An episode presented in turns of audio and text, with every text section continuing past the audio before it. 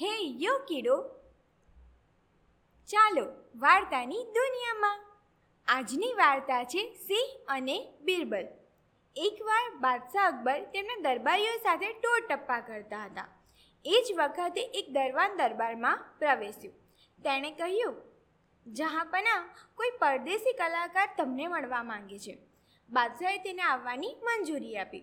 થોડી વારમાં જ એક વ્યક્તિ દરબારમાં આવ્યો. તેની પાસે એક મોટું પિંજરું હતું અને પિંજરામાં સિંહ હતો. દરબારીઓને પણ એ જોઈને નવાઈ લાગી. કલાકારે કહ્યું જહાંપના મેં તમારા ખૂબ જ વખાણ સાંભળ્યા છે. તમારા દરબારમાં પંડિતો છે, વિદ્વાનો છે, નવરત્નો છે, પણ હું એ બધાને પડકારું છું કે પિંજરું ખોલ્યા વગર અને સિંહને અડ્યા વગર એનો નાશ કરનાર કોઈ ખડતલ સાહસિક તમારા દરબારમાં છે? જે માણસ મારા કહ્યા પ્રમાણે કરી બતાવશે, તેને હું પાંચસો સોના મોહર આપીશ.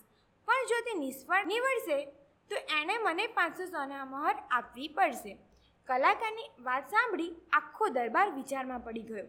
ખુદ બાદશાહ અકબર પણ ચોંકી ગયા. આવું તો કેમ બને? એક એક કરીને દરબારીઓ પિંજરા પાસે આવવા લાગ્યા, પરંતુ બધા નિષ્ફળ નીવડ્યા. બાદશાહને પણ થયું કે એમની આબરૂ કંઈ આવી રીતે ન જાય.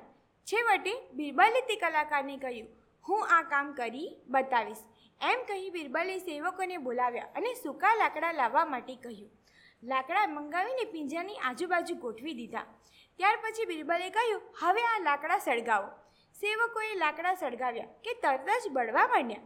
લાકડા બળતા ગયા, એમ એનો તાપ પણ સખત વધતો ગયો અને સિંહ પણ અદૃશ્ય થવા માંડ્યો. થોડી જ વારમાં પિંજરું ખાલી ખમ થઈ ગયું. બાદશાહ અકબર અને દરબારીઓ તો નવાઈ પામી ગયા. બાદશાહે પૂછ્યું, બિરબલ, ત્યાં કેવી રીતે કર્યું? તો બિરબલે કહ્યું, જહાપના સિંહ મીણનો બનાવેલો હતો. તેથી મેં લાકડા મંગાવ્યા અને આગ લગાવડાવી, જેના કારણે મીણ ઓગળવા માંડ્યું. આમ હાથ લગાડ્યા વગર જ સિંહનો નાશ થઈ ગયો. કલાકારે બિરબલને કહ્યું, હું ઘણા રાજ્યોમાં સિંહને લઈને ફર્યો હતો, પણ તમારા જેવા બુદ્ધિશાળી કોઈ ન મળ્યા. શરત પ્રમાણે લો, આ પાંચસો સોના મોહરો. બિરબલે કલાકારની કલાની કદર કરી અને સોના મોહરની થેલી તેને પાછી આપી દીધી. બાદશાહ અકબરે પણ પ્રસન્ન થઈને કલાકારને પાંચસો સોના મોહર આપ કેમ? મજા પડી ને દોસ્તો? બસ આજ માટે આટલું જ. આવજો.